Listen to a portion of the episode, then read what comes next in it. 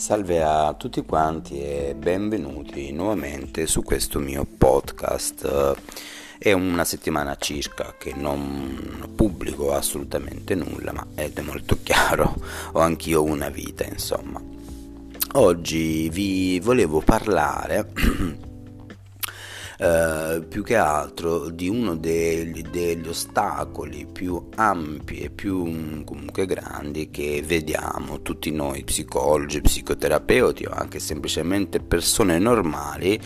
eh, che possiamo notare in noi stessi. Per quanto riguarda gli psicologi e gli psicoterapeuti, loro sa- sapranno esattamente mm, che uno degli ostacoli più grandi nella elaborazione di un trauma è esattamente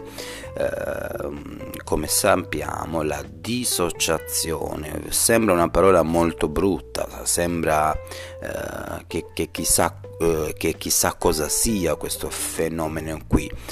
per gli addetti ai, non, ai lavori, come dite voi in, in, in, Italia, la dissociazione non è altro che una disconnessione dal proprio corpo, dalle proprie percezioni, ha, ha, ha a che fare con, con, il non praticamente stare nella realtà, il non essere connessi. Capita a tutti quanti, eh, specie, specialmente in questo periodo di, di pandemia psicologica più che altro, eh, che la maggior parte delle persone trovi rifugio nella disconnessione, nella dissociazione mentale per eh, meglio sopravvivere.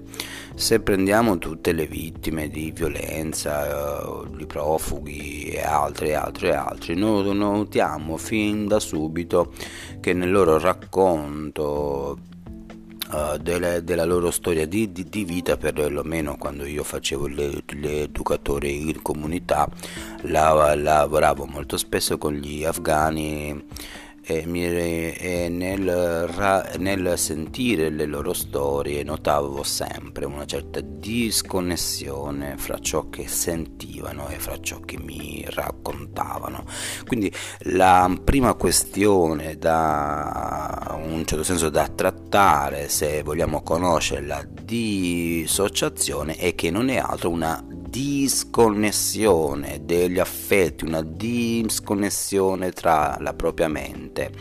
e il proprio sé. Eh, per chi ha studiato come me la psicologia della Gestalt saprà che la stessa questione viene affrontata con un, con un altro termine, chiamasi desensibilizzazione. Se noi ci rendiamo conto che fondamentalmente tutte le terapie psicotraumatologiche come l'EMI, l'MDR, l'assenso motoria, somatic experience, insomma embodiment e altro, tutte queste terapie qui hanno in comune esattamente lo stesso schema eh, che so, soprattutto noi nella EMI therapy usiamo, che è il SARI model. Ho già parlato del SARI model, che è la stabilizzazione e l'accesso la reintegrazione, scusa, la ri, rimprocessamento e poi l'integrazione. Hanno tutti questo modello trifasico di Pierre Janet. Ora, noi dobbiamo capire anche questa roba qui, cioè il tema del, della sicurezza in uh, terapia, ma, ma, non è un argomento banale, però secondo me viene trascurato molto spesso da moltissimi app approcci. Quindi un buon terapeuta, un buon amico, una buona mamma, un buon psicologo, un buon coach deve sicuramente lavorare subito sulla relazione terapeutica supportiva, soprattutto lì dove ci può essere molti, molti, molti traumi o, o comunque molta sintomatologia traumatica. Quello che noi dobbiamo, caca- dobbiamo comprendere, secondo il mio punto di vista, è che la persona traumatizzata ha perso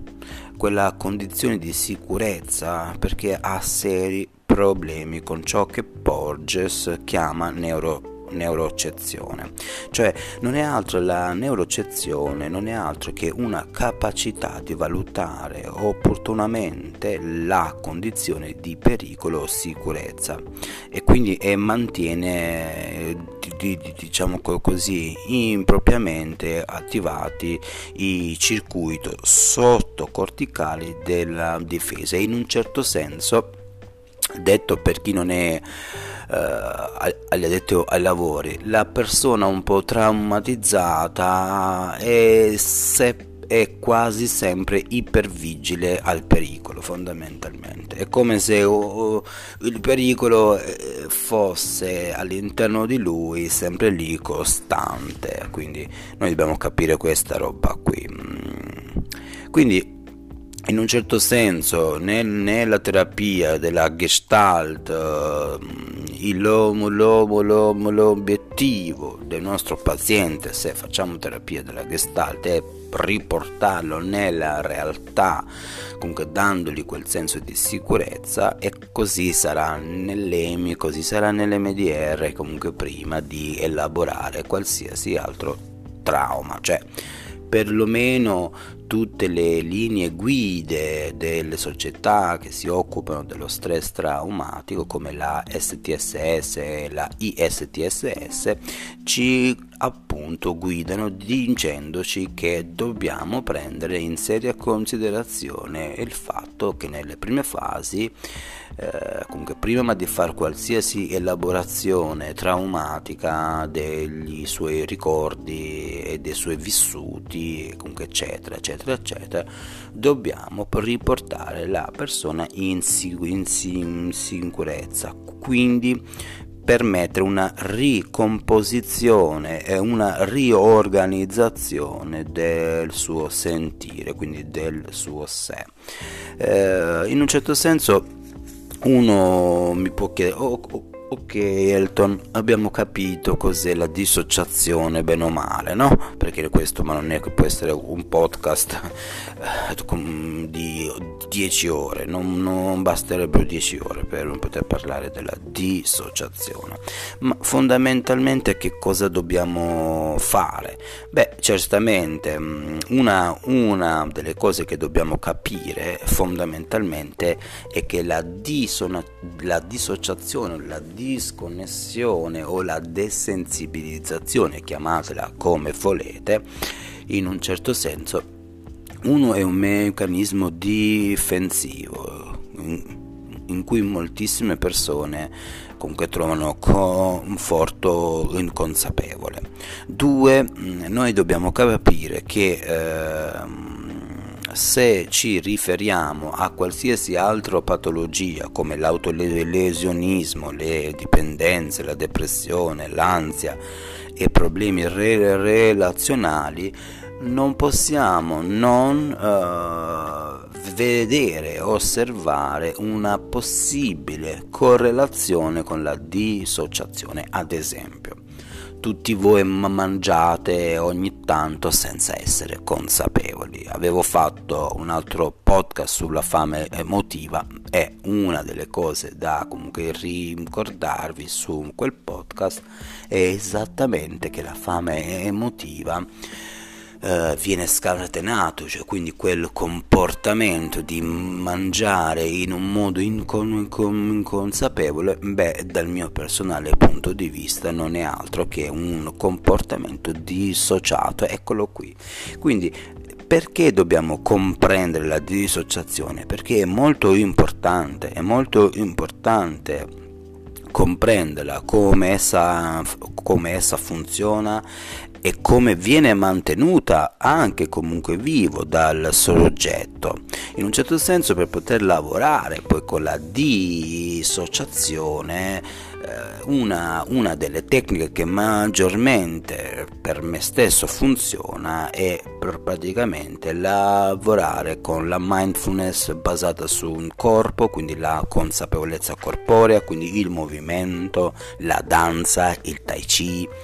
quindi non si può lavorare con la dissociazione solamente parlando. Io ho conosciuto terapeuti, psicologi, psicoterapeuti, colleghi insomma, in cui mi sono confrontato e molto spesso anche nelle varie supervisioni eh, che avevano comunque letto magari anche dei bei testi di Van, Van der Kolk, ma ho capito, abbia, avete letto dei, dei bei testi di Van der Kolk, avete letto un bel testo, la dissociazione, come affrontarla e bla bla bla, ma se non applichiamo praticamente comportamenti, metodiche basate sulla mindfulness, sulla consapevolezza, sul corpo, quindi danza, tai chi con, con il nostro paziente o cliente o semplicemente allievo o semplicemente un amico che voglio aiutare ok? Se non applichiamo queste metodiche nulla potrà essere fatto perché dalla dissociazione non se ne esce con un atteggiamento prettamente cognitivo perché la dissociazione non accade a livello co- cognitivo ma a livello sottocorticale. Quindi è come, come dire è il piano basso che decide in un, in, in un, certo senso a farti disconnettere. Quindi in un programma di terapia con l'EMI, con l'MDR o di psicoterapia, lo psicologo, il coach, lo psicoterapeuta dovrà comunque prendere in considerazione il fatto che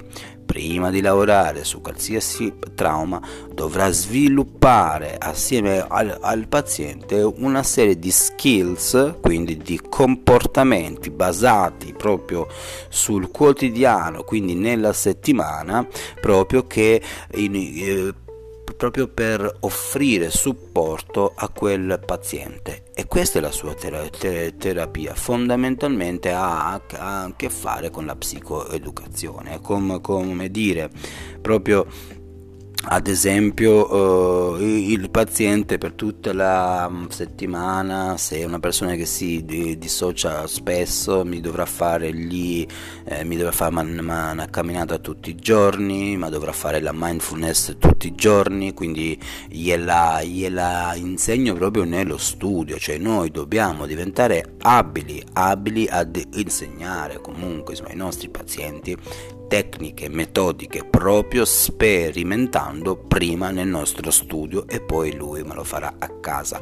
Dobbiamo uscire comunque fuori da quella situazione della psicanalisi o delle terapie bio, delle terapie dinamiche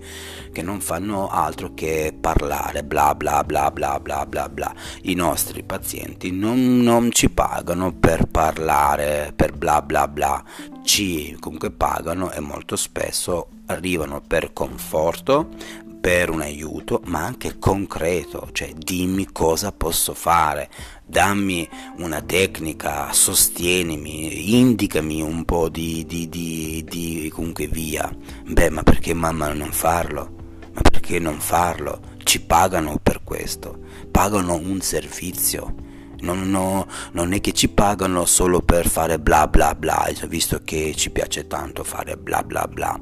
Personalmente, nel mio personale comunque caso, come sapete, integro moltissimo le arti terapie artistiche. Io non disegno, eh, per arti terapie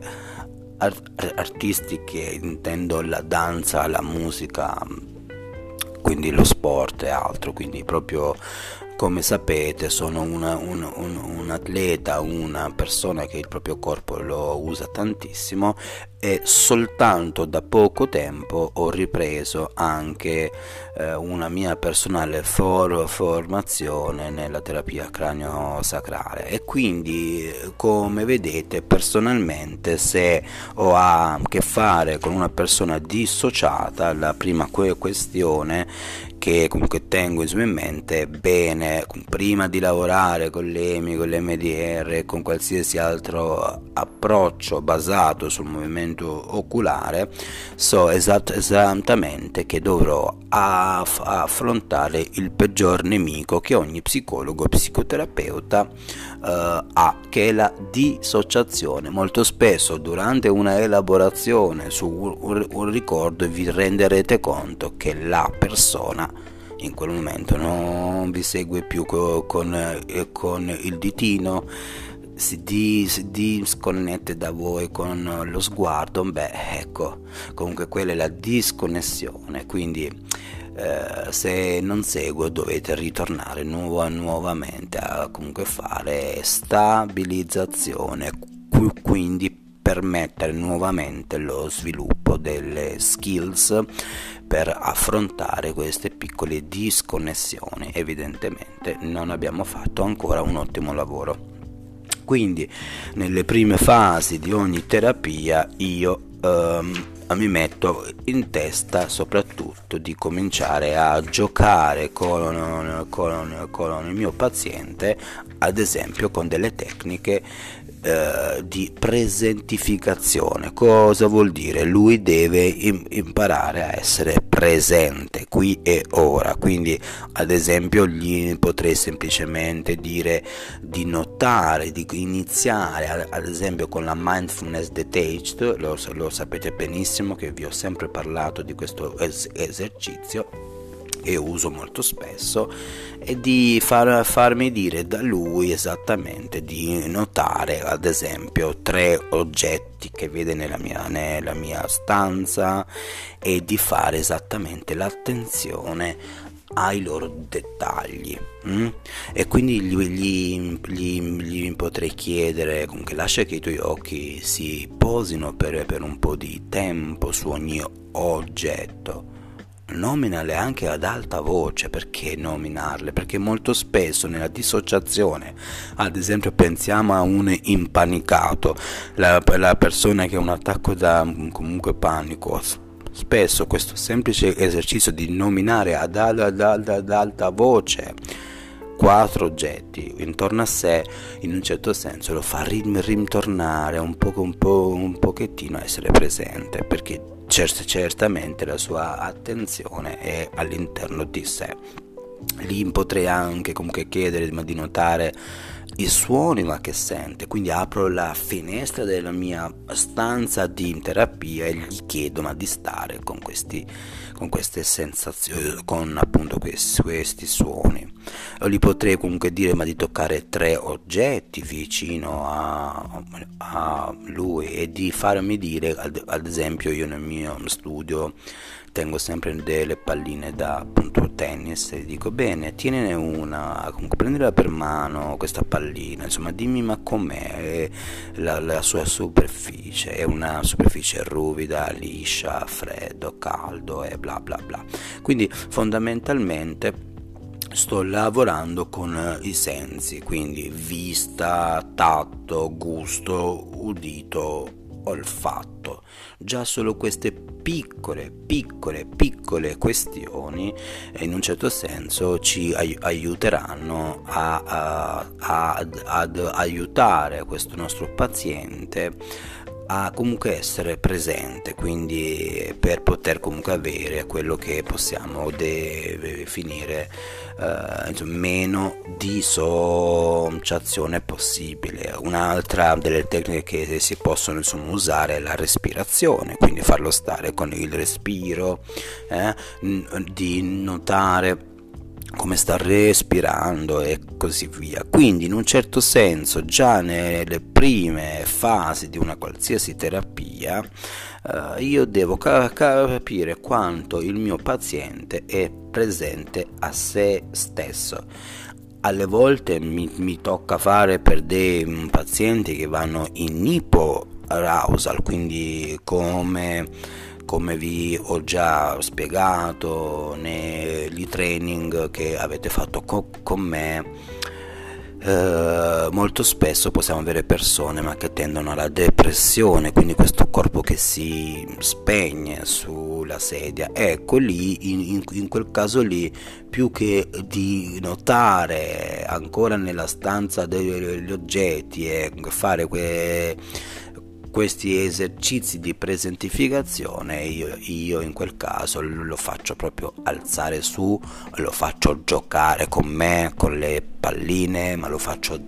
praticamente danzare con me perché deve riattivarsi, deve ritornare ad avere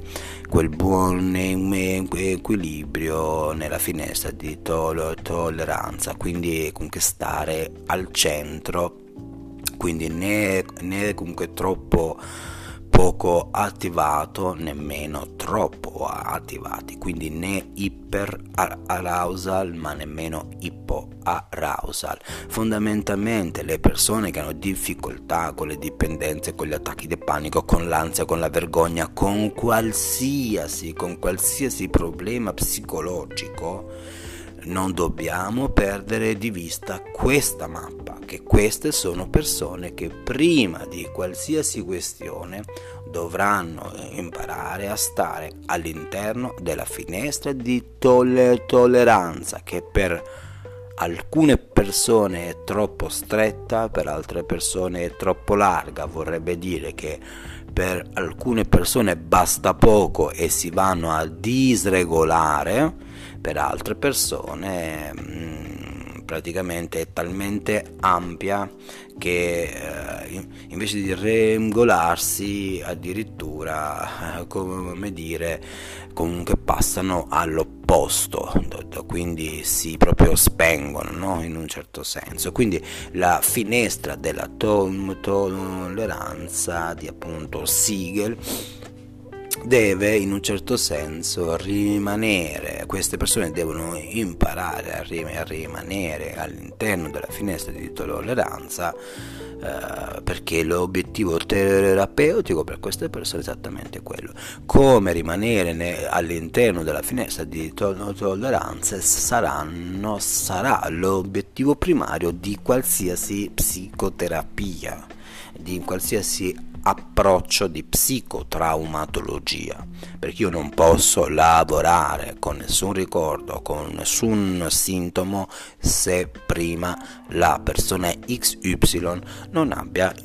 imparato a stare qui nel presente e a non dissociarsi, quindi vorrebbe dire a comunque stare proprio nella finestra di tolleranza. Poi parlerò, pa- parleremo, parlerò in un altro podcast sulle parti dissociate e di come affrontarle perché quello è un, è un altro come, come dire uh, inghippo bene io sono arrivato alla fine di questo podcast spero che vi sia piaciuto comunque questo episodio eh, vi segnalo comunque sempre il nostro sito della EMI Italy www.emiitaly.com e per qualsiasi questione scriveteci comunque pure su whatsapp. Ciao ciao